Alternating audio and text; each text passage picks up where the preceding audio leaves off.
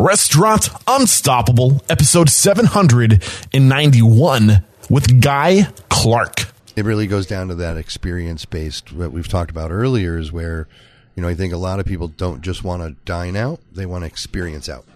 And the dining is part of it. Are you ready for it factors, success stories, failures, and bombs of restaurant industry knowledge? Then join Eric Cacciatore and today's incredible guest as they share what it takes to become unstoppable. Procter & Gamble Professional provides a wide range of cleaning and disinfectants for your business needs. Get the cleaning and disinfecting products you need and the peace of mind you deserve. Not only does Procter & Gamble Professional make you cleaner, it also makes you more efficient. Dawn Professional Pot and Pan cleans 58% more pots and pans than the leading competitor, Dawn Professional. It's clean, upgraded. If you're sick of all of your employees coming to you for information, direction, and guidance on how to do the job right, that might mean you have a people dependent operation. The, the, operation depends on you. What you need is a system dependent operation. And that's where Sweet Process can help. Sweet Process is a software that enables companies to have a central place for all their procedures, processes, and policies. By default, Sweet Process offers a free 14 day trial. By using our dedicated sign up link, you will get an extended 28 day free trial. Go to www.sweetprocess.com slash unstoppable. Again, that's www.sweetprocess.com slash unstoppable. This episode is brought to you by Seven Shifts. Seven Shifts is a modern labor management platform designed by restaurateurs for restaurateurs. And Seven Shifts is trusted by over 400,000 restaurant professionals because it gives you the tools you need to streamline labor operations, communicate with your team, and retain your talent. And because you are Restaurant Unstoppable listeners, you get three months absolutely free. Get started at www.sevenshifts.com slash unstoppable. That's the number seven, S-H-I-F-T-S dot com slash unstoppable to get three months of industry leading labor management for free.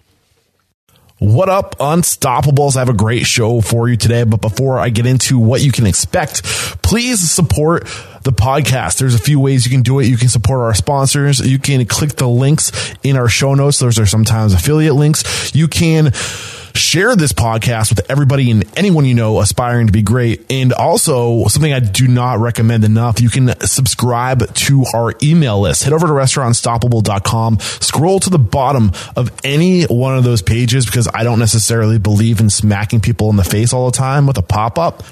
So scroll down to the bottom of the page and you can get on the email list where I keep you guys up to date.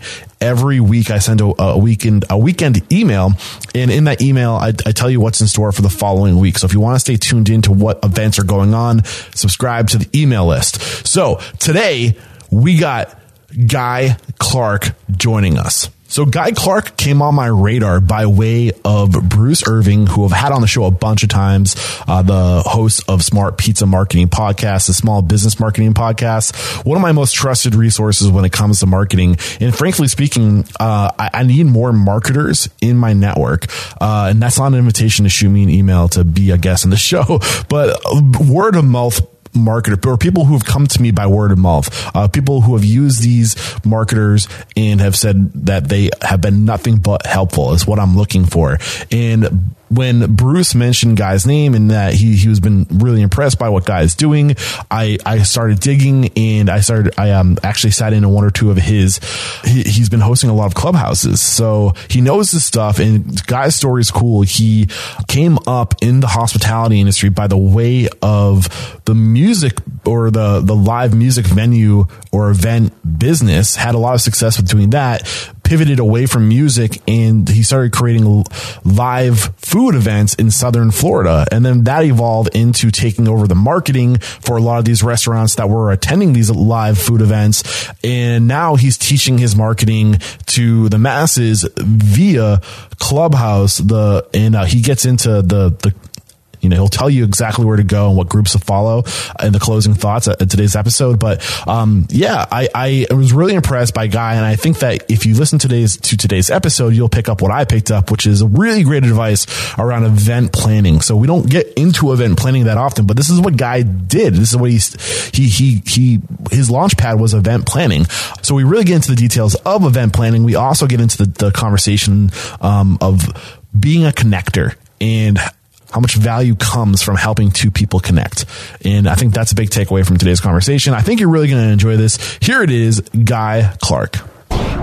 With excitement, allow me to introduce to you today's guest, the founder of Sizzle Southwest Florida Restaurant Week and the Restaurant Marketing Club on the Clubhouse app. Guy Clark, my man, Guy, are you feeling unstoppable today? I am absolutely feeling unstoppable. Dude, I am feeling unstoppable, and I cannot wait to get into your story. So I'm excited for this conversation because within the network, I've been getting a lot of requests from the network members to get more content around marketing and driving business to our restaurants. So I, I started becoming much more receptive to the marketers in my life. And Right. about, I think it was almost a month ago at this point, or at least three weeks ago, um, I connected with you on Clubhouse. Yep. Uh, with um, uh, Bruce Irving, and I to get onto this show, you need to know somebody who I know, who I respect and admire, who I know knows their stuff. And when I was talking to Bruce about you, he said that you knew your stuff. That you, he's somebody that I need to get on the show. Uh, so here you are. I'm down here in Florida, Naples, Florida. You've been a great host, by the way. You've been hooking me up. So thank you Thank so you. much. Uh, so we're here today. I don't know what exactly we're going to talk about. I know you're a, a powerhouse in the world of event planning and driving people to those events. And I think that the restaurant industry today, more than ever, is more of an event business than Yeah. a food and beverage business, just because you need seats and butts, and then you can feed people. But um, who knows what we'll discuss? But before we dive into your story, who you are and how you got to where you are today. Why don't we get that motivational, inspirational ball rolling with a success quote or mantra? What do you got for us? Success quote or mantra. Yeah. All right. I feel that uh, something that I say a lot. I would say, always continue to put one foot in front of the other, and you'll be heading in the right direction. Always put one foot in front of the other and you'll be heading in the right direction. Dive into that. I mean, pretty Yeah. straightforward, but why Yeah. does that resonate with you? It's like a long way of saying just do it. Yeah. A little bit more elegant. Maybe it makes you think a little deeper. Therefore, I feel it has more meaning to me. Yeah. I think when we're when we are taking those one steps in front of the other, we tend to look way down the road and we think to ourselves we're so far away. But you're, you're never going to get closer if you don't take that first step, Never. right? So you Never. got to just start chipping away, taking those Yeah. steps, and you'll get there. Yeah. Awesome way to get this thing started. So where does it make sense to start telling your story? I know you, in your your LinkedIn profile, you say I think you're um, a, a oh, what's the word for somebody who's an autodidact, somebody who's self taught, Yeah. and you're constantly learning. You've been in how many different careers up to this point? As an entrepreneur, I've been in many life experiences. Yes. And uh, I wouldn't call them careers because I feel that's just that, you know, 20 years. you know, it's about experiences. It's about learning new things. It's about changing passions and not being afraid of that. Yeah. And so that's something that I really have lived by. And, you know, um, I don't know where to start, but, you know, I love to fish. And so I was tired at a job and I said, uh, you know, wow, you know, maybe I can do something in the fishing industry. And lo and behold, there was an ad in the paper back. I'm dating myself because back when you used to have classifieds in the paper to uh, go work at a, a fishing tackle company just uh, an Where hour and a half this? south. I lived in Middletown, New York. Okay. And the job was actually down in Mahwah, New Jersey. Okay. So it was a little bit of a drive, but it was something that's like, you know, how often do you, does that opportunity come up to go work in the fishing tackle industry? And at first I started as sales because I was good at talking with people and making relationships. And then they saw that I was good at sales and getting new relationships. So they used to let me go off and I would travel up to upstate New York and go salmon fishing and then hit all the tackle stores. And, you know, it was, it was a fun job. We got to go everywhere, Vegas and fish everywhere and meet new cool people. And, you know, it, it taught me a lot too. You know, in regards to dealing with these salty fishermen, you know, you're trying to sell tackle bo- uh, tackle boxes and stuff to a, a salty guy up on the Jersey Shore who's been sold everything under the sun. it fine tunes you a little. Yeah, I bet. So, I mean, I think even during our pre-interview chat, you're like, "How far back do you want me to go?" Because I've been in so many, di- I've gotten so many different experiences. And one of the things I said to you, I was like, "But no matter what no matter how many different businesses you own, the one one of the mo- the common things for all businesses you have to know how to market it. You have to know how to drive people to it. So even though you've been changing career, changing focus uh, for the past, I don't know how, how how many years now, going back when you first your first entrepreneurial venture. that the tackle industry. Oh, my first entrepreneur. Oh, Yeah. I, man, I was I was probably seven years old selling lemonade on the side street on the on the corner. Yeah. for real. Um, I was collecting pennies, going to the local coin dealer when I was 11 years old. Because I remember I had fallen down the stairs in my complex and got 13 stitches Oh, in my man. head. I was 11 years old and I was on my way to the freaking coin store to go swap out some coins I had and, and see if I could make the arbitrage in between. Little did I know any of these words and stuff back then, but yeah, I think ever since I was a kid, my mom tells me stories. I used to set up cardboard boxes and sell Kool Aid and lemonade for a quarter for a Dixie cup. Oh, really? And I, you For know, real. I, I almost forgot to mention. I'm sitting here looking behind you in the beautiful backdrop, and I want to give our friends at the Turtle. What's the full name? The Turtle Club. The Turtle Club, Yeah. uh, right here on the Naples. What's the name of this beach? This is well, it's the Gulf of Mexico, Yes. so this is part of the Naples Beach and wonderful uh, Paradise Coast, Florida. Special thanks to the Turtle Club for letting us record in their beautiful space here. Uh, awesome stuff. I should have started with that, but No. I'll, I'll make sure to end with it too. But Wait till they see the B-roll. yeah, right. It's gonna be gorgeous. it's a beautiful spot. So, um, where does it make sense to start telling your story as far as the the most critical points in your come up along your way? And I, I know when I when I sat down with you the first time, I was sitting in my car in the parking lot Hmm. learning about you when the first time we connected over the phone you kind of gave me this fast forward version Hmm. of how you got to where you are relative to the restaurant industry and that version of the story started with the restaurant w- weeks Right. um, does it make sense to go further than that or where do you want to start Yeah, I'll go back a little bit Okay. for sure. Just just ramble it out. yeah, Just yeah. out. Um, in 2007, I moved from New York to Florida. Okay. So I came down here, and um, my father and I, my stepfather and I, had um, we got into a route business for Martin's potato bread. Okay. It's kind of how do you word something like that without telling people the route business? And it was something really interesting that I'd never been in, but I wanted to get out of New York. I was kind of tired of it, the, the cold winters and everything. And so he called me up and he goes, Hey, I got this business idea down here. Why don't you come down and take a look at it? And it was to deliver Martin's potato bread all the grocery stores down here. Now, up north, Martin's is a really big brand. Yeah. I don't know if you're familiar with it. I think I've, I have heard of it. Potato bread sounds familiar. Best freaking bread out there Yeah. ever, you know, commercial in the store. Yeah. And uh, I loved the bread and I believed in the brand from being up in New York. And so I came down and I looked at the business and, you know, it was a unique opportunity because my stepfather knew the guy who opened Florida State up for the bread. Okay. And these routes were, it's kind of like buying a stock on an IPO day, you know, pre IPO. So we got in on these routes early, but then then the economy tanked Yeah. in 08. And so as I'm down here, I'm looking around and there's no music scene down here in, in uh, Naples, Florida. And so I went to a local club and I said, Hey, you know, I know a bunch of DJs from friends.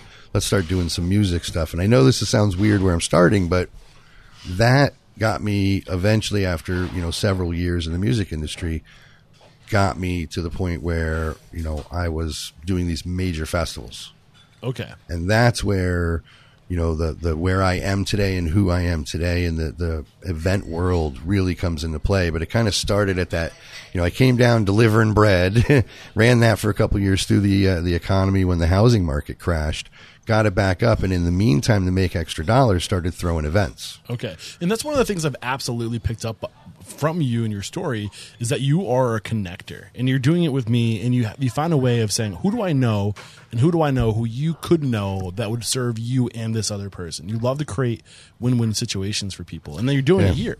In, in this, in this part of your story, you, you, you see this opportunity, these club these club owners and mm. you have a network of DJs and you're trying to create win-win situations. Yeah, I think that is just one thing that we don't do enough, and it, it always Yeah. almost always leads to a win-win-win situation because the connector wins too. it's great to give. Yeah. I feel that it's the best thing that anybody should do. Give locally, give of yourself. Um, you know, these five minute favors and stuff like that, just all the time. Give, give, give. Just let the universe bring it back. Not sounding any, you know, spiritualistic or anything like that. I'm not making fun of any of that when I say that. It just, It's true, and you can't track it. You just have to no. believe. Yeah, yeah. I mean, after you've done it for so long, you see and feel the rewards to where you don't even keep track anymore. You just kind of know it happens. And it's the best way, I think, to go through life in that way. And don't get me wrong, I'm still a capitalist. I run businesses. I want to make money. I have bills to pay. Yeah. I want to enjoy the beach. But doing good's good business, man. Doing good is good business. It is. I like that. Yeah. Uh, so th- let's dive in a little deeper. Let, us kind of pull back some of the layers. So you're Yeah. down here. Um, you're, you see this opportunity. There aren't people. Th- there's there's no club scene or, or music scene. Probably because of the demographic. I would have Yeah. something to do with that. Yeah, So older what- demographic. What things were you doing to to kind of get this project or start connecting these people? How did that look? Well, in the short run of it, it was really just you know going to the bar owners and going to the local people who liked music and just connecting the dots and introducing people and saying you know I have somebody I can bring into this to make this jazz and make it work. And it just kind of grew and grew and grew. And then um, when I went to work with in the music business in, in larger companies after growing out of the local area, that's when you know wow these big massive festivals like you know, Sunset Music Festival in Tampa or Ultra Music Festival in Miami, Life in Color in Miami. What was your role during all those festivals? I worked as event producer. I've worked as a sponsorship director. Okay. Um, I've actually put the money down and thrown some of these events myself, renting. You know, locally here we have Germain Arena with seven thousand seats. Okay. Um, Steve Aoki's come down here. Sidney Samson's come down here. Tommy Trash, a bunch of other DJs have come down, and it was the EDM scene was ripe at that time. What scene? EDM, Okay. electronic dance music. Gotcha. It was ripe at that time, and so it really was a thing. They're just Naples isn't young enough. There's not enough of it to really sustain that long. And so then I went to go work for the national company called SFX, and that national company was throwing these massive festivals, like renting Miami Dolphin Stadium and things, renting Tampa Bay Stadium. And that was really interesting to see how big they got. And all the everything I learned about from where the porta potties go to where the stages go to how the flow goes in the door, all the failures and everything from throwing those events and the successes led me to, you know, kind of say, oh, I have this knowledge of this. And then when I got out of the music industry in 2013, yeah, 2013, I got out of the music industry. I told my wife, I was said, you know, she's like, what do you want to do now? And I was like, oh, Wait, why did you get out of the music industry? Um, I saw the writing on the wall with the EDM scene kind of crashing a little bit. Okay. I don't want to get into it. And, you know, there was some bad players and some crazy things going on with the EDM scene. Sponsors didn't want to really. Associate with it. Yeah, yeah. There's, you know, some things at Ultra, death and drugs, et cetera, et cetera, et cetera. Um, but uh, I saw the writing on the wall. I didn't extend my contract. It was just meant to be, really. It was karma. It was just one of those Yeah. things. I told my wife said, "What do you want to do?" And I told her, uh, "I want to take my knowledge of this event scene and my passion from when I was a kid was cooking. I used to cook for my parents. I want to do something in the food scene. I saw that happening. Um, remember 2013. There was not as many bacon fests and taco fest and fest food fests as there are today. It was not a thing in 2000. When I threw my first event, 2014, it was um, Bacon Fest Naples, and literally chefs and restaurant owners were like, "What's a bacon festival?" It was the number one question I got asked in 2014. So that was really neat. We did Bacon Fest Naples. Um, and I did that in conjunction. It was a team effort, of course. Can't do everything alone. And did it in conjunction with the Kiwanis Club here in Naples. They help uh, a lot of local kids and work with kid scholarships.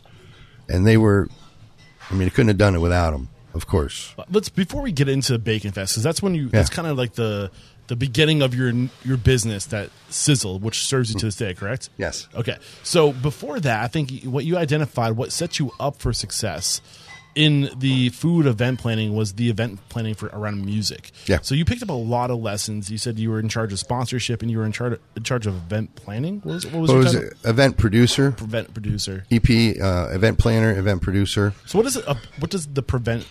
Uh, sorry, event the planner, event producer EP. do? Just say EP. It's so much easier. EP. what does the EP do? as an event, there's varying levels of being an EP, and there's probably other words for it as well. This is just what we used. Okay. But um, it can go on the top level of I'm going to come up with an idea of I want to book XYZ band. Okay. I'm going to call the arena, find out how much it costs. You know, there's everything associated from you have to have police presence, you have to have ambulance presence, presence, you have to have insurance. You have to have uh, a complete staff. You have to have riggers. You got to work with the union, depending on your location. You've got to have a lighting crew. You got to have a safety crew. You got to have you know crew bringing the gear in and out. Then you got to deal with the DJs. You've got to. Am I going too fast? By the way. No, man, I'm, I'm getting it all. So basically, you're an event planner. Yeah, you're you're an event planner. So what's the that way. difference between an event planner and an event producer?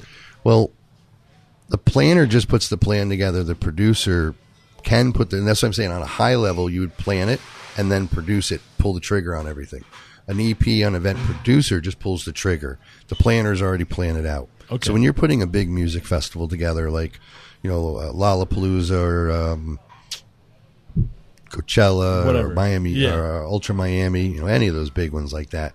There's the planners that say, you know, okay, we're going to lay out the groundwork. Stage goes here, porta johns go here, the traffic flow goes here, the entrance is here, security, safety stations, water stations, bathrooms, etc. All that has to be planned. And then they're going to take those plans and give them to a couple different event producers who handle quads depending on how big the event is or they'll handle the whole thing. So you're dealing with contracts and stuff like that, uh, getting people lining up. So the event planner is saying we need this, and then you're going, let me go set that up. Yep. Now, in the bigger event companies, we actually had people who their sole job was to just book DJs and book bands and musicians, and they dealt with all of the riders, no brown M and M's kind of stuff. You know, um, that's a Van Halen reference, by the way, for all you young folks. and then their whole entire thing was just to deal with that. And then you had people who did lighting and design, and that was their whole job. So on a grand level, you have different teammates, and then on a smaller scale, you have if you're doing it all yourself. So I've rented Germain Arena here in town, seven thousand square or seven thousand uh, person event, and it was me and two other people that really threw the whole entire show. So I dealt with booking the DJ, I dealt with bringing in the stage, calling the companies, hiring the lighting, hiring the riggers, getting the insurance, and painting some of this stuff off to the team. And then the day of the event, you've got to be there at eight o'clock in the morning, if not even sooner, and make sure the riggers are up there and putting the lights in and everything. And then you're there for the show as well. So there's a lot of depending on the size of the event, it could go from you know a small team of people doing it or Yeah. You know a huge team of people doing So it. what what level did you play with the visionary side of things? Like, were you saying this is the kind of event people would like? Are you are you part of the visionary, or is that more of the planner side?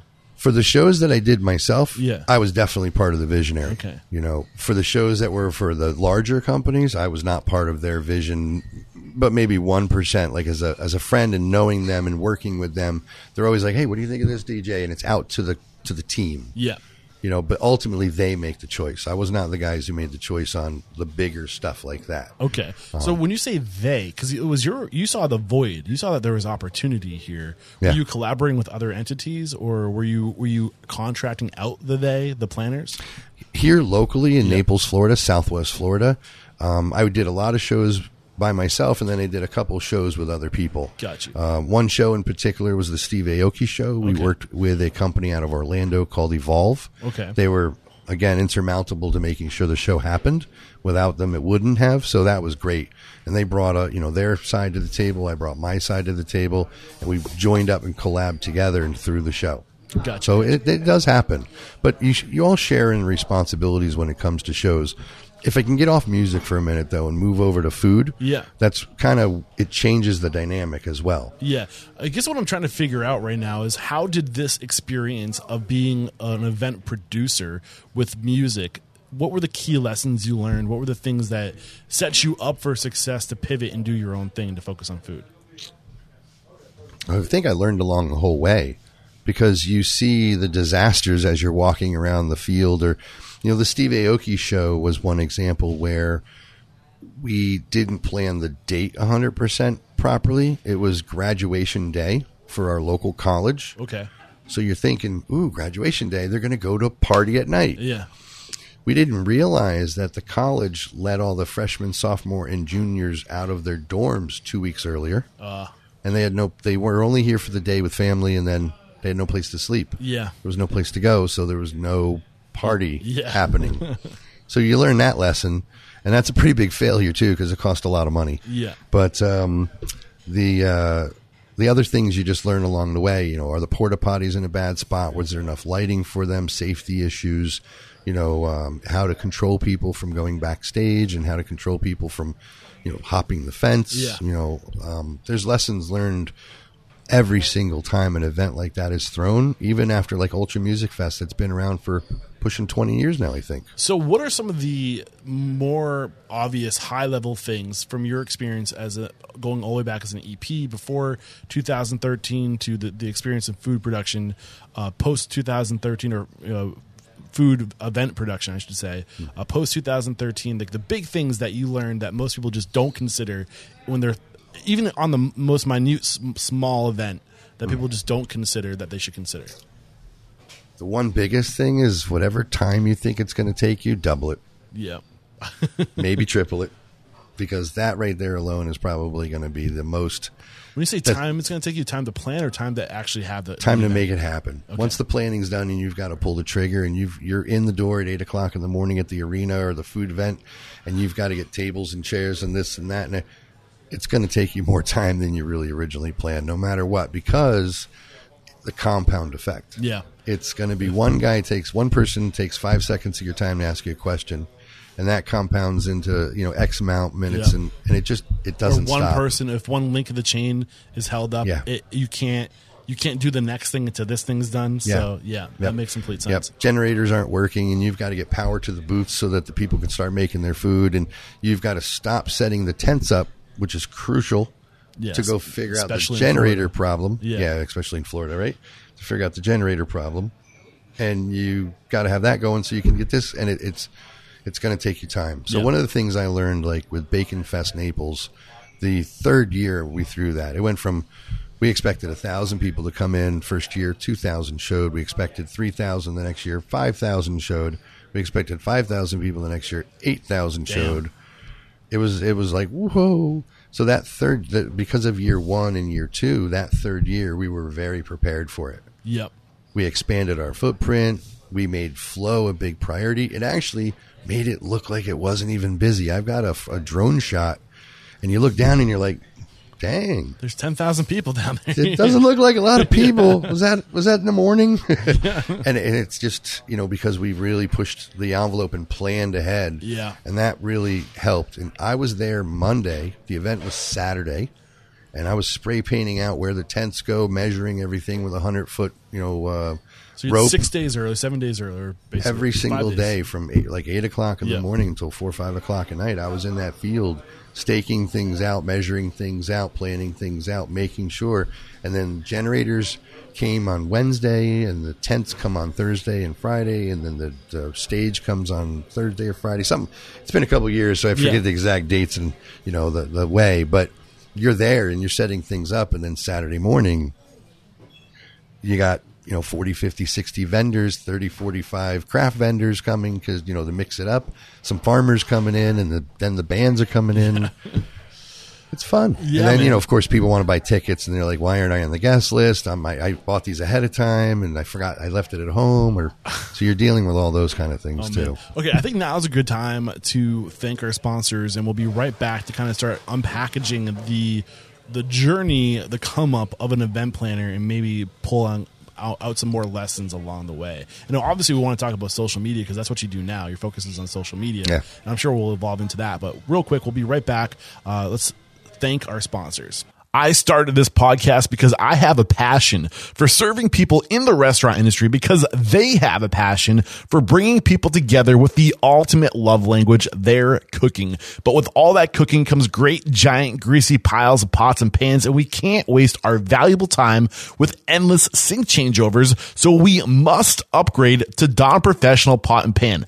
Dawn Professional Pot and Pan cleans 58% more pots and pans than the leading competitor. Less dish soap, fewer changeovers, and more time doing what we love, bringing people together with the ultimate love language, food. Not to mention Procter & Gamble Professional also provides a wide range of disinfectants for your business needs. Get the cleaning disinfecting products you need and the peace of mind you deserve. Dawn Professional, it's clean, upgraded.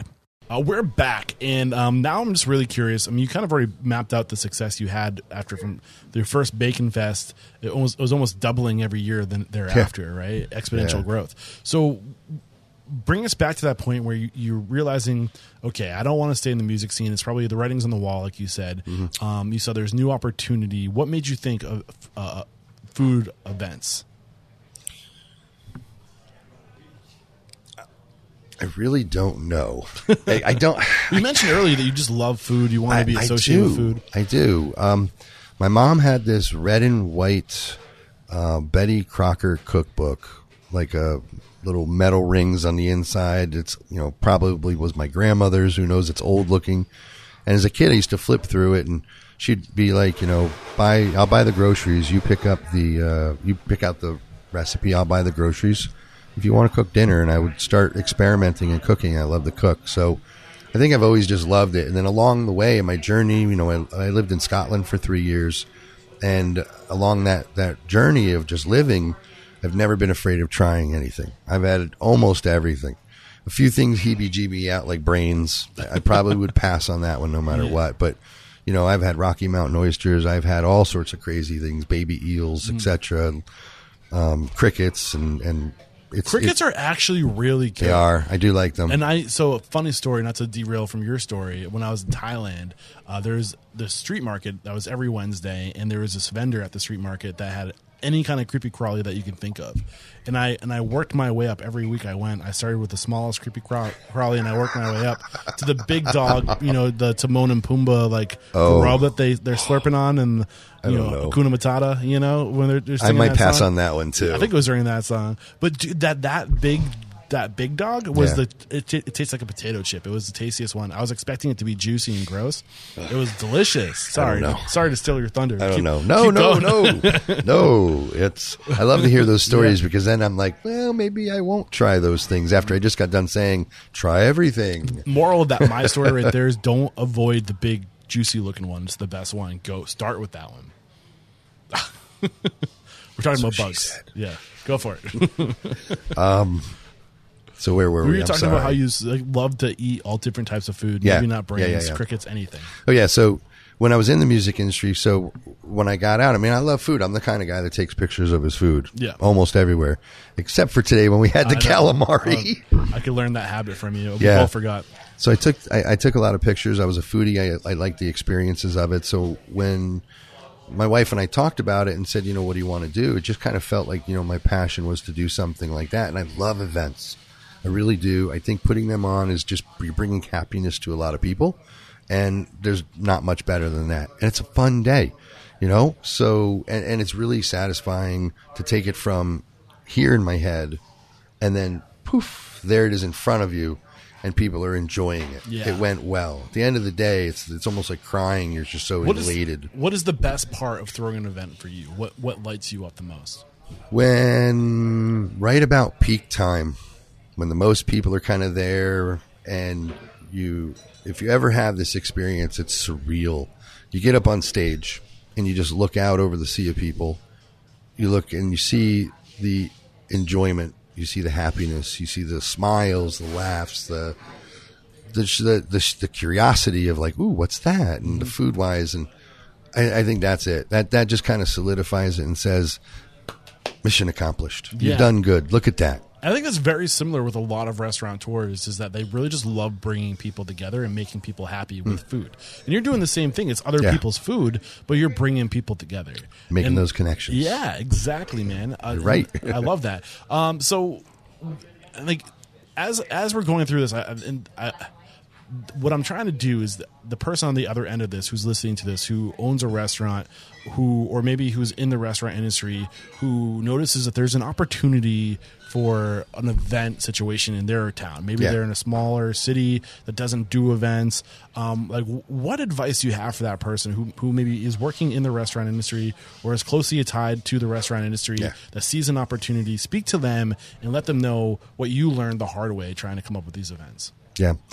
There's a lot of things that are important when throwing a local event at a restaurant. and I, I can't really like I don't have them memorized. I can't rattle them off. I don't have a course to sell with it or anything Yeah. like that. But you know, I'll, I can probably tell you through a couple stories of ones that we've done, Yeah. and the points will pop up. Yeah, yeah. You know, so we've done some simple events like a farmers series at a local steakhouse, Italian steakhouse, where you can go out and get Nueske's bacon, best Yeah. bacon ever.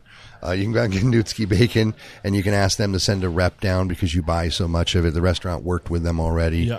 Um, and have a rep come down, and you can plan this little like event out. We did, I think it was like seven farmers from local brands that we're already working with. We worked with um, our food purveyor.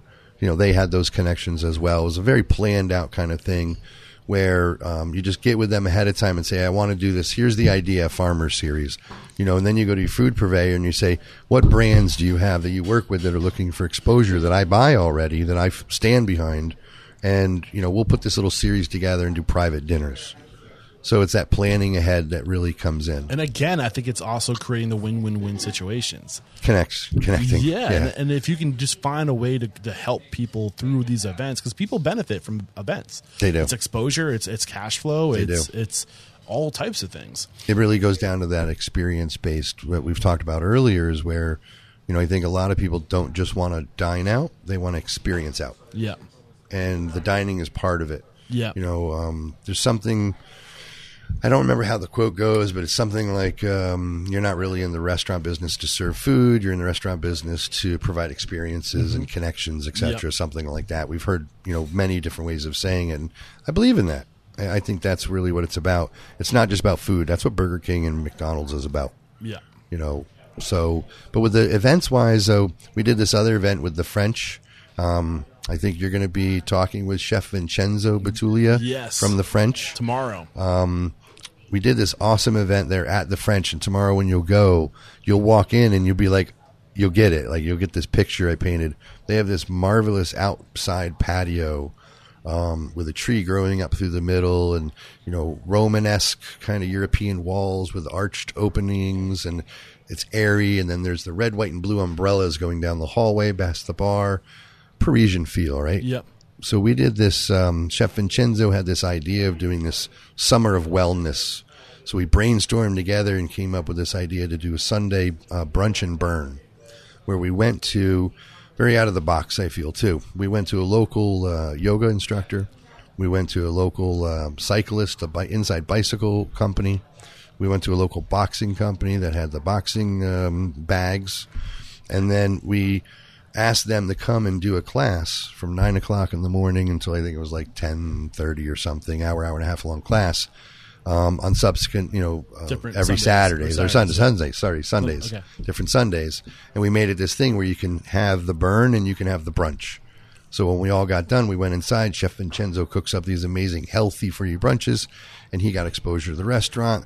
Those uh, um, exercise companies got exposure, and we had a very unique experience in a restaurant. Yeah. Are you seeing a trend here with when it comes to just bringing people together and like, oh, I want to do this wellness? trying to make a point? yeah. But it's again, it's like Yes. this is this thing we want to do where we want to do we want to focus on the health and who do we know that we can bring in on this and and, and you Mm-hmm. know give them exposure, help them find new clientele. It's it's all about just connections and creating those win win win situations. It is. You win, the the the sh- the restaurant wins, the um, the, the vendors that are coming in are winning. Yep. Everyone's winning. The guests are winning. It's Yeah. just creating positive experiences and, and helping people out. Um, but when you are structuring these events, like the what was it, the wellness and the summer, Summer of Wellness. summer, summer of wellness, um, how are you struct- structuring this? As far how are you splitting this up? Because you're collaborating on this. Is he Yep. like how do you guys draw those lines in the sand? Well, at the time, the I owned a marketing company, sold it pre-COVID, Okay. my share of it. Yep. And so at the time, We'll get there. Vincenzo was my client. Yeah. actually. And so there's a collaboration when you meet every week of we want to do something. Let's kick around some ideas. We would sit and chat our meetings a couple hours, and it was sometimes a, a you know a little chat with his direction of which way you wanted to go, and then we would brainstorm back at the office, which was me and my business partner at the time. So there's that collaboration as well, knowing what. And I think this is where a unique point of view comes in. You've got to understand your surroundings. You got to understand your demographics of you know who your client is, you know who your listener is, etc. And that comes in handy when you're in the restaurant business or you you understand that. Um, it kind of comes natural. So when you're coming up with these crazy ideas, it really, you know, like who are you trying to target? Oh, he had he wanted to be known as healthier food in certain areas, and he wanted you know more butts and seats in a slow time because he wasn't really doing brunch. Yep. It was a, not new concept to kind of introduce and see what people thought of it. And so it kind of killed a couple birds in one stone. But to do something like that, there was, um, you know, you've got to get the idea down pat. Then you've got to contact all those people and see what they think about it, and are they willing to be a part of it? And then you got to figure out how do you sell tickets to that, and then you got to figure out how to market that to the public. So we have various email lists, um, social media posts. You can work with local PR agencies. You can work with local influencers. And you know, I say something that I've heard a lot of other people. I think actually Bruce says this, um, but uh, I say it all the time: is influencers aren't just food influencers; they're your local pastor, they're your local rabbi, they're people in the fire department, they're teachers, local business owners. Everybody has their own little circles They're leaders. They're people. They're the little mavens all over the place. micro influencers in Yeah. their own they might not like the word influencer and they're not you know trying to be known like most foodie influencers are I think the word maven is a good one. I think I, like heard that. that. from um, maybe Tipping Point or something like that, uh, or it was one of uh, it was one of Seth Godin's books, I think, or maybe it was Malcolm Gladwell. I think it was maybe Malcolm. I can't remember. Anyway, um, it's a good word though but i like maven yeah yeah. Uh, so, man, you're dropping a lot on us. Originally, I asked how Sorry. you're. No, this is great, and we're going to pull back all the layers because eventually, what I want to get into is a, a big chunk of our conversation is going to be centered around, and this is probably going to go a little bit closer to five. Is that do you think it's going to be an issue? think we're fine. Yeah. So, first, I want to understand the fiscal relationship. How you're. So you were a consulting firm. So you were probably con- they were contracting you out. And you're in the music industry No, when Oh. you're when you're doing your your marketing oh with the marketing okay yeah. sorry So this is after your events. You created your marketing firm, which you sold just before COVID nineteen. Good on you. yeah Um, yeah right uh, good what kind, of, what kind of crystal ball are you using? I want one. Uh, i've always been aware of these trends man i'm telling you no I, I it was total pure luck yeah. So um, so get back into that relationship of if if you're, I don't know because I don't know if it makes sense because I guess I'm thinking of the the end user, the the person who's back of this is a restaurateur who's trying to throw an event for themselves, right? Yeah. So um, anything legally agreements we need to have signed out like when we're planning this like what what what things do we need to do to protect ourselves and how Good do you split up the money how does that work? Good look? question. yeah Well, what we did with each one, with the summer of wellness as an example, what we did was we asked each one of them, "What would you want to come do this?" And we had an agreed upon price, and then once those pieces all fell into place, we go back to Vincenzo and our client and said, "You know, here's what it's going to cost." Um, there's already our cost involved in it as well, but uh, you know, here's what they're going to cost, and he yays or nays it if you did your job right and you came together and you worked and you you know showed them how this could benefit everybody, it should come under cost. It should be where everybody's happy because everybody gets the exposure and the goodwill from it. yep Um, even the the price of it, I think it was only uh, twenty twenty five dollars. It wasn't meant to make money. It was meant to kind of do something with empty time and expose new people to his new. Uh, you know, people to his restaurant and try and test the brunch concept out and see what people thought of Yeah. the brunch. But I think the big lesson here in, is obvious is uh, start with the end in mind. When you are creating these events, the question, the first question you need to ask yourself is who do we want to show up? Yeah.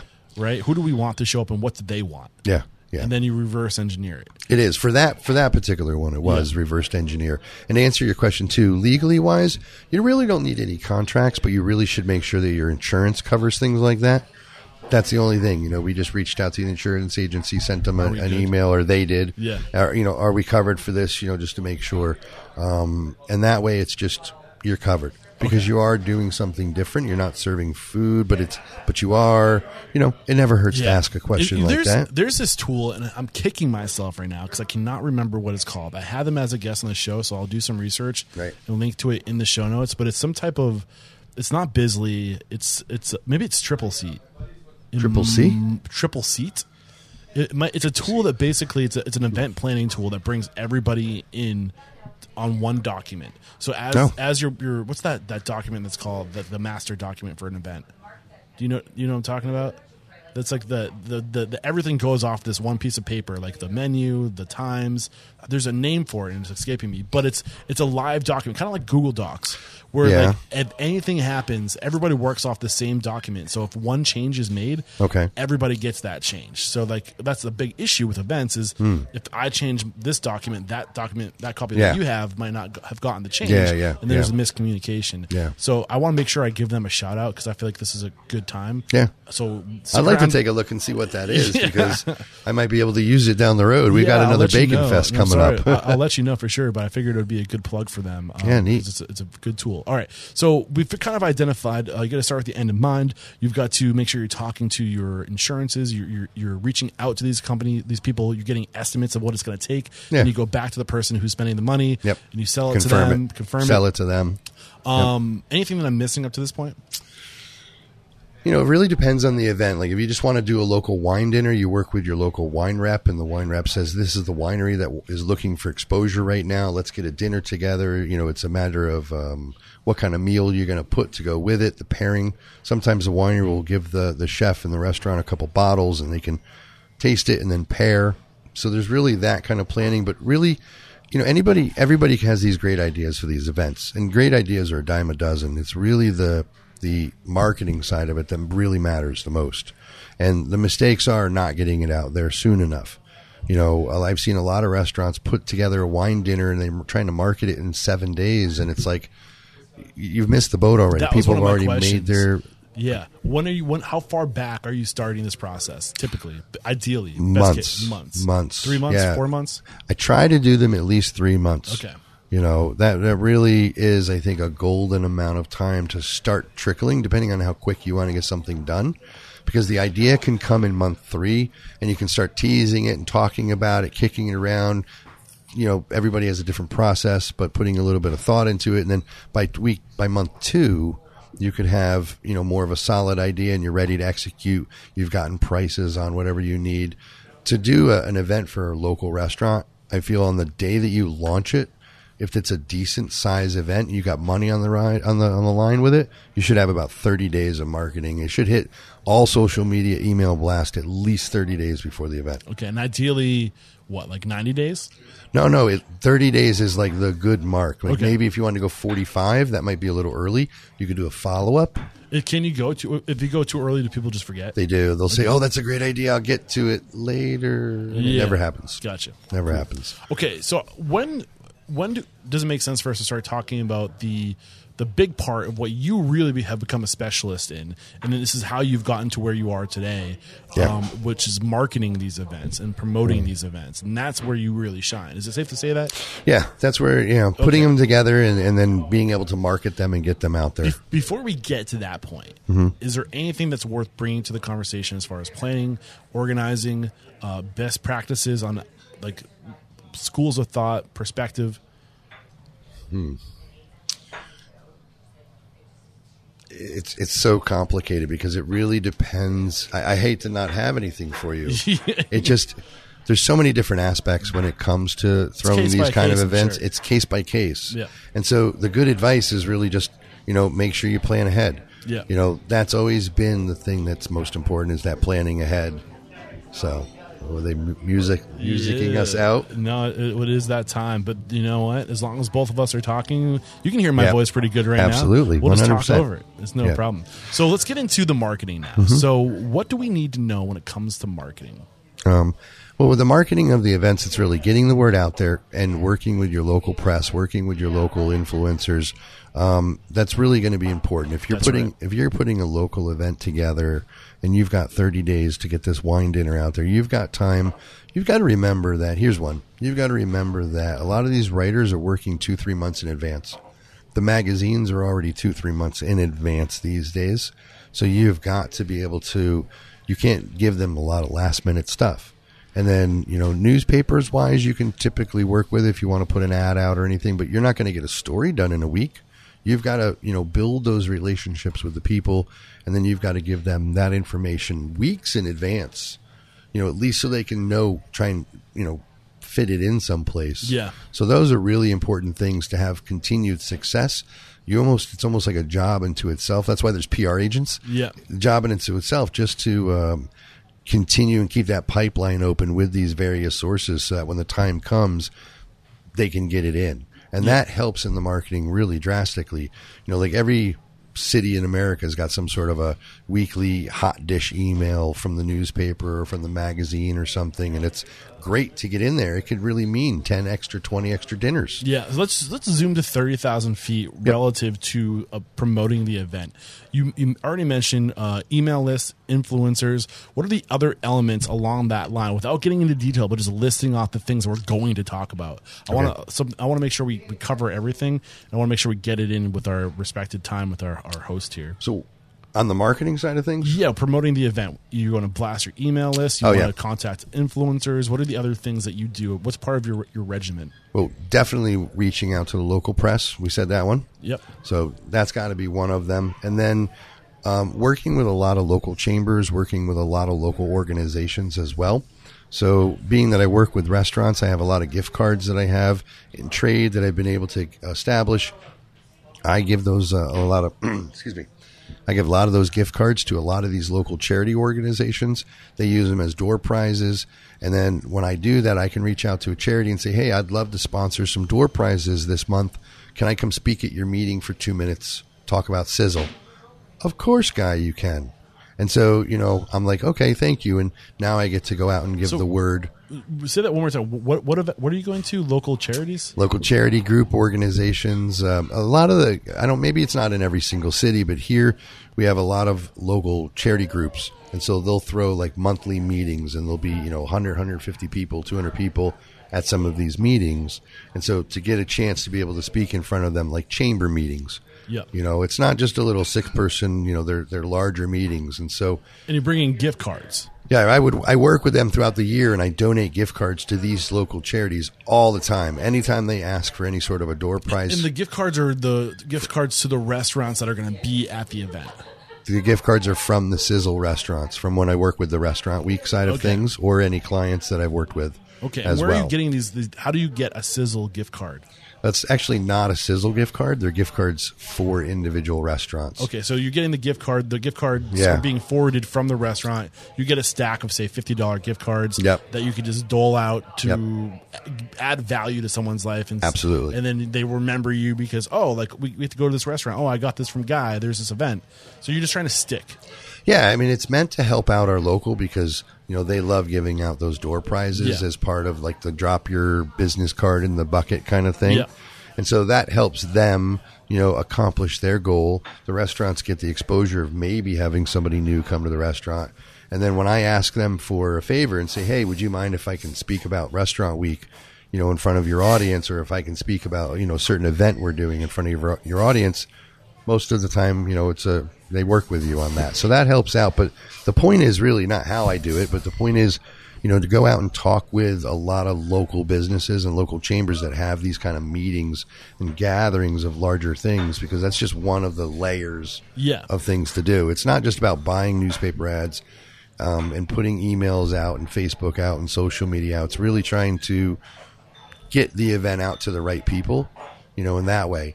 Some of the groups we work with, with like the Naples Ladies Club, we can send them a flyer and they'll include that flyer in their um, newsletter that they send out so you can reach out to, you know, thousands of people that Got way as well. So I guess maybe it's the networking and the connecting Yeah, and that what- really makes the deeper connection. And that's what we've identified you as, is a networker and a connector. So if you're thinking to yourself, if you're shaking your head, you're doing one of these like, that's me. That's me too. I'm a, I'm a Yeah. networker. I'm a connector. Then there's an opportunity here for you to go beyond your restaurant and to start something as a side hustle. And I mean, we haven't really gotten into it. I don't know if it's too personal, but I do like to get into the financial side of things. Like Hmm. what kind of money can be made doing these events? How profitable can an event on average be? and the music events, they can be horrible or they can be profitable. Yeah. It really depends into the thousands and thousands of dollars. Yep. It really depends on so many factors: how many tickets you sell, how much is your expenses. Um, in the food events, you know, generally I haven't run a lot of food events to be to try to be super profitable. Almost everything I do, even with the clients that I work with, there must be some sort of a charitable component involved. I feel it's really important Well, to be able why. to, to tithe back and Yeah. to give back. They're they're really. I just feel that connection is there Well, I mean, that, that it, helps. It reminds me of what Simon Sinek says: people don't buy what you do; they buy why you do it. And people are Yeah. going to go to an event based off of why Yeah. that event is happening. yeah, it's really important. Yeah, smart. and it's not i don't do that strategically. I don't do that because of that reasoning. I, I do it because i just feel that there really should be some giving back. I'm i'm asking my community to give me something to mm-hmm. come to my events. I, I feel i should give back to my community because i'm asking for something. It's it's i, hate quid, quid pro quo Well, i mean that i hate I that know, I set mean, of words it- but it's it's just it's like almost a karma-ish feel of that It makes showing up easier, man. When you there's something back Yeah. of it, and I, I completely agree with that because it's the same thing with Restaurant Unstoppable. My, my, my mission is to inspire, empower, and transform the industry, and Yeah. that's knowing that I can transform one person's life. Yep. You know, like and then that triple that that if you can change one person's life, they're going to change the lives that they come in contact. Yeah, with, big time. You know, and Big time. You need that why. You need something to drive you to make it worth showing up. Yeah. driving across the country. You know. that is true though That is So- true though very true Did I cut you short on that?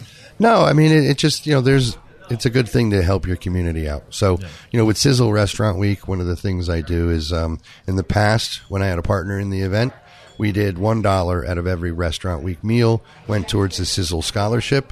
That scholarship gave money to FGCU um, uh, college we have here, Florida Gulf Coast University. Yep.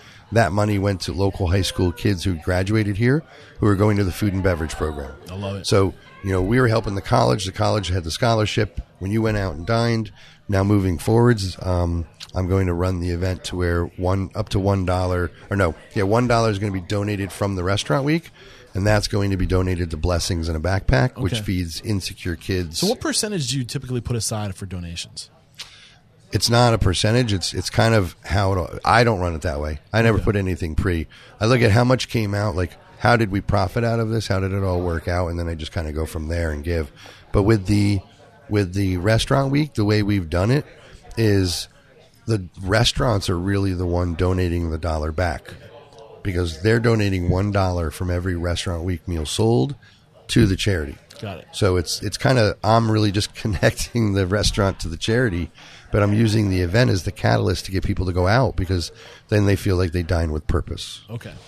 Awesome. Anything we have not touched on regarding events, promoting events that you think is just gold and you want to get out before we move on to talk a little bit about social media and what you do today? You try and work with the radio stations as well with any kind of event. Sometimes you can give seats away in your event if you have enough seats.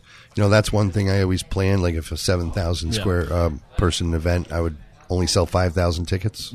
Local podcasts too. There's a lot of no seriously Yeah. though. Like this is a national podcast. Yeah. But there's a lot of mi- like micro local podcasts where people are interviewing just Yep. local businesses and like tap into those resources too. That is very true. Yeah. That is Um, very true. Okay, so now you mentioned like you eventually sold your event planning, your your, your social media. Yep, the marketing side of the company. Do? What, what was like what elements did that business that you sold have? Well, when we had started Restaurant Week, so I was doing the Bacon Festival, and then um, a friend came to me, a foodie friend came to me and said, "Hey, you know, we don't have Restaurant Week in our town. We should start up Restaurant Week and everything." And I said, "Oh man, I'm in on This that." 2013. Yeah, 14. 13. Um, this was 2015. Okay. And I said, man, yeah, absolutely. That's needed here. I left Bacon Fest. I gave it to the charity that I was working with, the Kiwanis Club. Okay. And I said, hey, you can have the event. Here it is. And my friend and I started up this restaurant week. And so that grew December 2017 was our first year together doing it. We had 26 restaurants.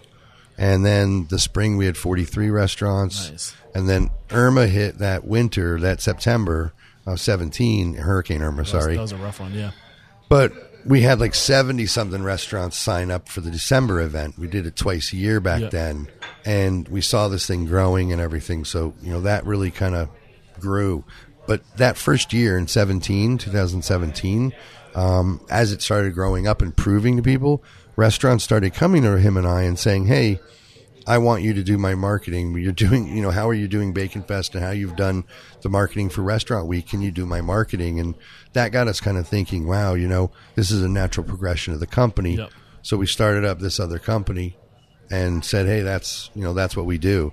And we, we were rocking. We had a bunch of clients, but then running a company is completely different than running an event. It oh, was yeah. really a learning curve. And that's where I fine tuned all of my marketing knowledge that I had was because now we had multiple clients that we could test all of these crazy ideas out on. Yeah. And it was boom, boom, boom, boom, fail or succeed, fail or succeed, fail or succeed. So it's pretty neat that way too. What were some of the biggest lessons you learned as far as marketing a restaurant or through testing these ideas for your clients? Word of mouth is the most powerful thing. So use any positive reviews that your restaurant has um, and put them and highlight them all the time. You know, use those positive reviews on all your social media because it shows proof that other people are saying good things. Don't be afraid of video. Um, you know, do as much video as you can of your restaurant. You know, it doesn't have to be completely, you know, professional all the time. So, but it, it gets you out there a little bit. I see a lot of restaurants shying away from that. They, you know, the the, the chefs don't want to do cooking lessons or cooking classes. Just do it. You know, get Yeah. a little video out there. It makes us all human. Yeah. You know, even me. Speaking of video, even me being, I'm so nervous. I hate being videoed. no, you're doing great, man. Um, this is a vi- we I can talk on. Clubhouse all day long, but I hate video. uh, we do. If you guys have not subscribed to the Restaurant Unstoppable uh, Facebook, sorry, the the Restaurant Unstoppable YouTube channel, please do. There is a video component here, um, and uh, please subscribe when you're over there. Yeah. All right. Selfish plug over. no, do it, man. We have about 15 minutes left. I want to get out of here at five o'clock. The the Turtle Club is being so kind to let us Maybe we can go 10. 10 minutes 10 minutes yeah we Cut that out. cut, yeah so anything you want to drop on us uh, regarding marketing um, if i cut you short there if you didn't get enough time to talk about marketing get it out now No. we're gonna go to a speed round And I'd love to come back if you ever want to do a workshop Yeah. or something Yeah. like that. and i'm actually if you're listening to this and you like what guy's sharing with us and there is a workshop you'd like him to lead shoot us a message Yeah. um, because we are hosting those workshops in Restaurant Unstoppable Network, and uh, I would love to invite you to it. So, um, is there anything we haven't gotten out that you want to get out now?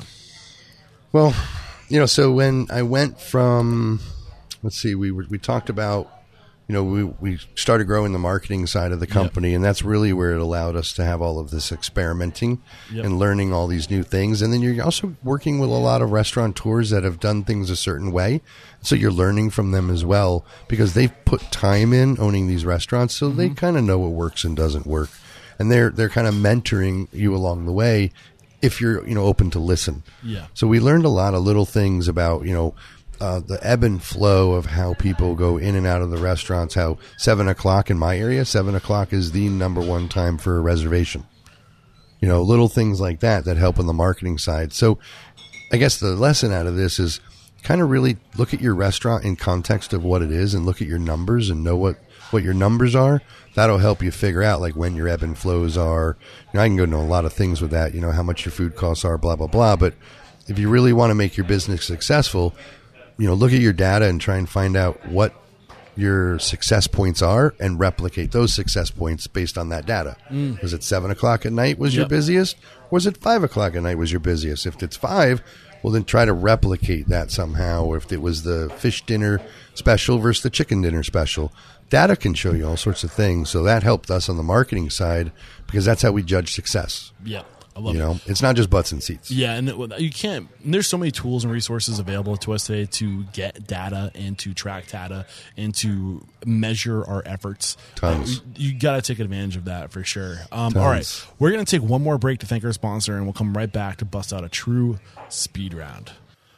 Do you have team members asking you the same questions over and over again? That's because the business hinges on a person, you. You don't want people dependent operations. You want system dependent operations. Growing up in the restaurant industry, my dad would always say, you don't own a restaurant, a restaurant owns you. And that's true until you can replace yourself with systems, procedures, processes, policies, tools, and technologies.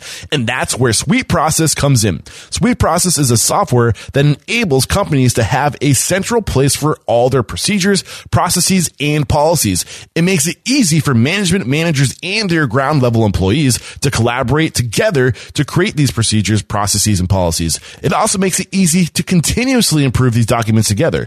Sweet Process becomes the one source of truth, the one place where every employee, regardless of their role in the restaurant, can go to find information on how work is done right. By default, Sweet Process offers a free 14 day trial. But if you go to www.sweetprocess.com slash unstoppable, you can get an extended 28 day free trial. That's www.sweetprocess.com slash unstoppable. Today's episode is brought to you by Seven Shifts. Seven Shifts is a modern labor management platform designed by restaurateurs for restaurateurs. And effective labor management is more important than ever to ensure your profitability and restaurant success. Trusted by over 400 restaurant professionals, Seven Shifts gives you the tools you need to streamline labor operations, communicate with your team, and retain your talent. Best of all, Seven Shifts integrates with the POS and payroll system you already use and trust like toast, turning labor into a competitive advantage for you and your business. To get three months absolutely free, head over to www.sevenshifts.com slash unstoppable. That's the number seven, S-H-I-F-T-S dot com slash unstoppable to get three months of industry leading labor management for free. Get on it. We're back, and the first question I have for you is What is your it factor? A habit, a trait, a characteristic you believe most contributes to your success? ADHD. What is your biggest weakness? ADHD. And I've never heard somebody say ADHD with for, for strength, and I am right there with you, brother. Tell me what I'm missing out on. It's my weakness and my strength. It can it can make me be on point. It could drag me down. It's the craziest thing, but I love it. I embrace having being different. Okay. What is one thing you feel restaurateurs don't do well enough or often enough? Paint the picture of the experience of their restaurant. I love it. And I don't know why I asked. I jumped all the way down to that question. It's like way down at the bottom, but we'll just won't ask it again later. What is your um, what is your one question you ask or thing you look for if you're building a team? I don't know if you ever had to do that. These questions are more geared towards restaurateurs. We can skip it.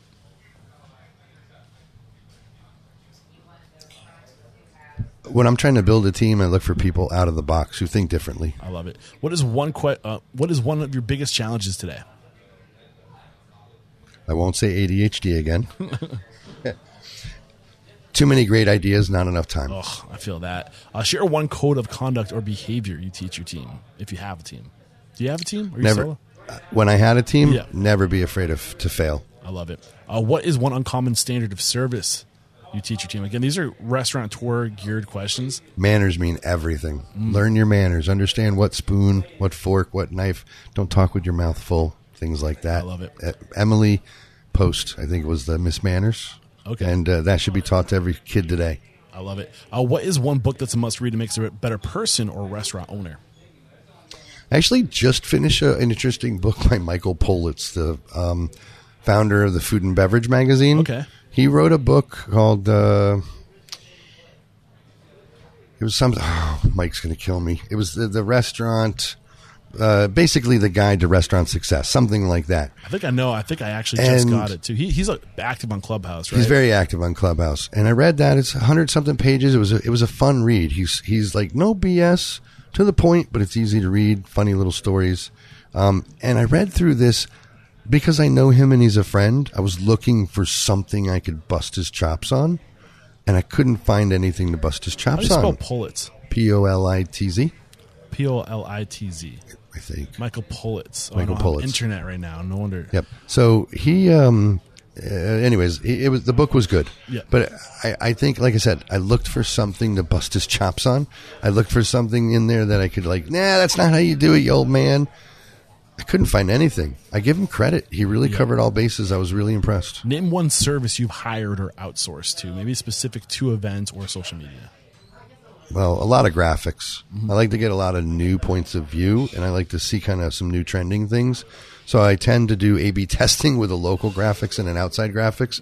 Sometimes it's worth a few extra dollars to build relationships. Is there a specific like outside graphic resource you go to? A, a- Oh, I've used Upwork a lot. Okay. I mean, I, if I have to, but I've by now years of doing this, I've built an, a team of people, and then Yeah. through them, I'll hear of new designers. Yeah. They'll be like, "Oh, my friend Jeremy, da da da. You know, you should try I him out." Upwork. Upwork. I've also used Unsplash a lot. If you Oh. don't have a budget, I think it's Unsplash, which is f- like free. Oh, look at that. Yeah, That's cool. Um, what is one piece of technology you've adopted within your business that applies to the restaurant industry? That applies to the um, restaurant industry. Again, these questions going are to be a little. towards the restaurant industry. Yeah. But um, I know you don't own a restaurant, so I'm trying to think about like new- doing what you do. What's uh, one technology you've outsourced? a new piece of gadget that I got that I wish I would have had for the last 20 years of my life was this thing called the Remarkable 2. Okay, It's a tablet okay, and it's like any it's like a iPad, Yeah. but it's meant for writing. okay. It feels like writing, but it has a killer file system. So I can take all those ADHD ideas in my head and write them down and completely file searchable, send it to PDFs, and it has optical character recognition so I can take writing to text. Oh, So that's pretty cool. and that's cloud based. Remarkable too. Yeah, I sound like a commercial for him. Yeah. I'm, I'm jazzed about it. I bought it off of like one of those Kickstarter things. Okay. And it took a while to get it. And I love the damn thing. I love it. Um, this is the last question. It's a doozy. Get ready for it. If you got the news, you'd be leaving this world tomorrow. All the memories of you, your work, and your businesses would be lost with your departure, with the exception of three pieces of wisdom you could leave behind for the good of humanity and your legacy. What would they be?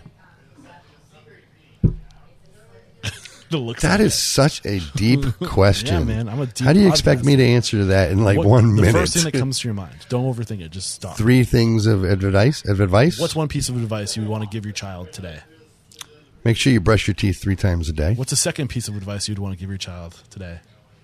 Always be good to people. What's the third piece of advice you'd give to your child today? You should have bought Bitcoin earlier. Yeah, awesome stuff, man. I love today's conversation, uh, and if we didn't get a chance, I want to make sure people do know that if you're not on Clubhouse yet, Yeah. um, you know, you're going to town on Clubhouse. You're hosting uh like three events a week. or Oh, we do. I have the. I'm the founder of the Restaurant Marketing Club. Yeah, and that's how I discovered you. We do. Thank you. Yeah. we do probably about two rooms a day, two classes a day. Um, and I have various speakers come in, like Bruce Irving is actually one of my speakers, and we Good talk. friend of Restaurant Unstoppable. Yep, and we talk with uh, you know other people about bots. We have text messaging and marketing 101 and open welcome class. I mean, different Who's different doing rooms. bots the best right now? um, I like a company called Tap the Table, Okay, and I also work with a lot of people that work with ManyChat. okay, But I've personally done some comparisons, and I don't know. It really depends on what application, what you learned. But I like Tap the Table. I'm making notes because that's a vertical I need to get into. Maybe you can connect me, Mister. I'm sure I could. I happen to know the guy. He's on Clubhouse. Yeah, nice. But yeah, anybody's on Clubhouse, you know, come check me out. I'm um, at Guy Eats, Yep. And you can just you know find me in the Restaurant Marketing Club And your social handle is at Guy Eats as well. at Guy Eats. And we'll be sure to link to that. I think this is going to be episode. Hang on to the the closing thoughts. I'll tell you the episode number. And Guy, thank you so much for taking the time to share your story, your knowledge, and mentorship. Actually, um, I I almost forgot to have you call somebody out. You already did connect me with some folks out here that you thought I'd, would be great guests Yeah. on the show. But maybe just re maybe echo their names here so we can give them a little bit Well, of a nod. I would love to see Jeremy Ford sitting in this chair Yeah. for sure. I've reached out to him, and um, I'm sure he's busy. I know he's got a new TV show. Um, Oh. It's been a hilarious show. I've watched every episode of it. Um, and then um, Brad Kilgore would over in Miami would be fantastic. He's doing some amazing things over there at Alter. Um, and then here locally, there was uh, Vincenzo Betulia. I know you're going to be meeting with tomorrow. tomorrow, and uh, we tried reaching out to uh, to Veljko from Sails Restaurant. He would have been a great one to chat with while you were here in Naples. Okay. So, Beautiful. yeah, Thank you so much, guys. I'm coming after you again. If you haven't already uh, gotten back to me, and I just can't say thank you enough. There is no questioning, my man. You are unstoppable.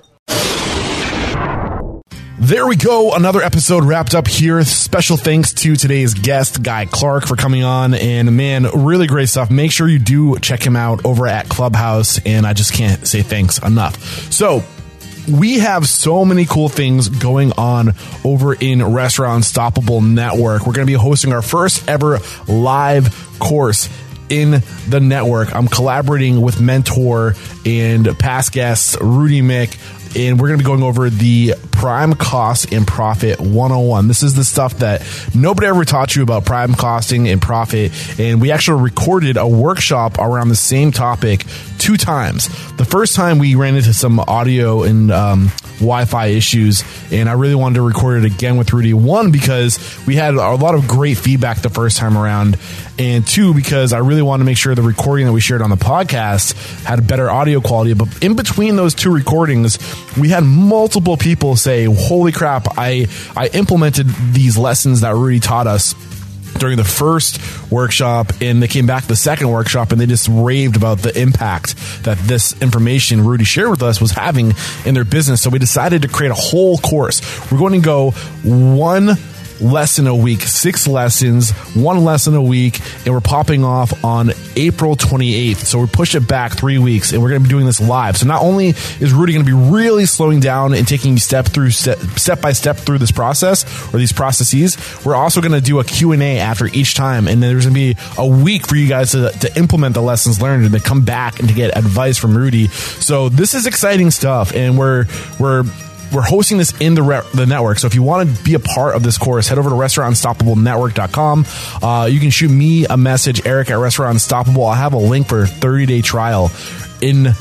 Uh, or I'll just send it to you and we can get you in. Also, in the network this week, we have a ton of cool things happen. We have a Bbot, a live Bbot demo with the VP of Sales, Derek uh, Dom, Domino. I hope I'm saying your name right, Derek.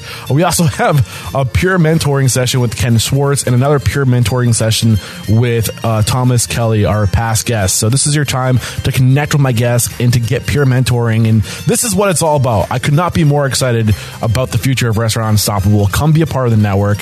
See you there. Peace.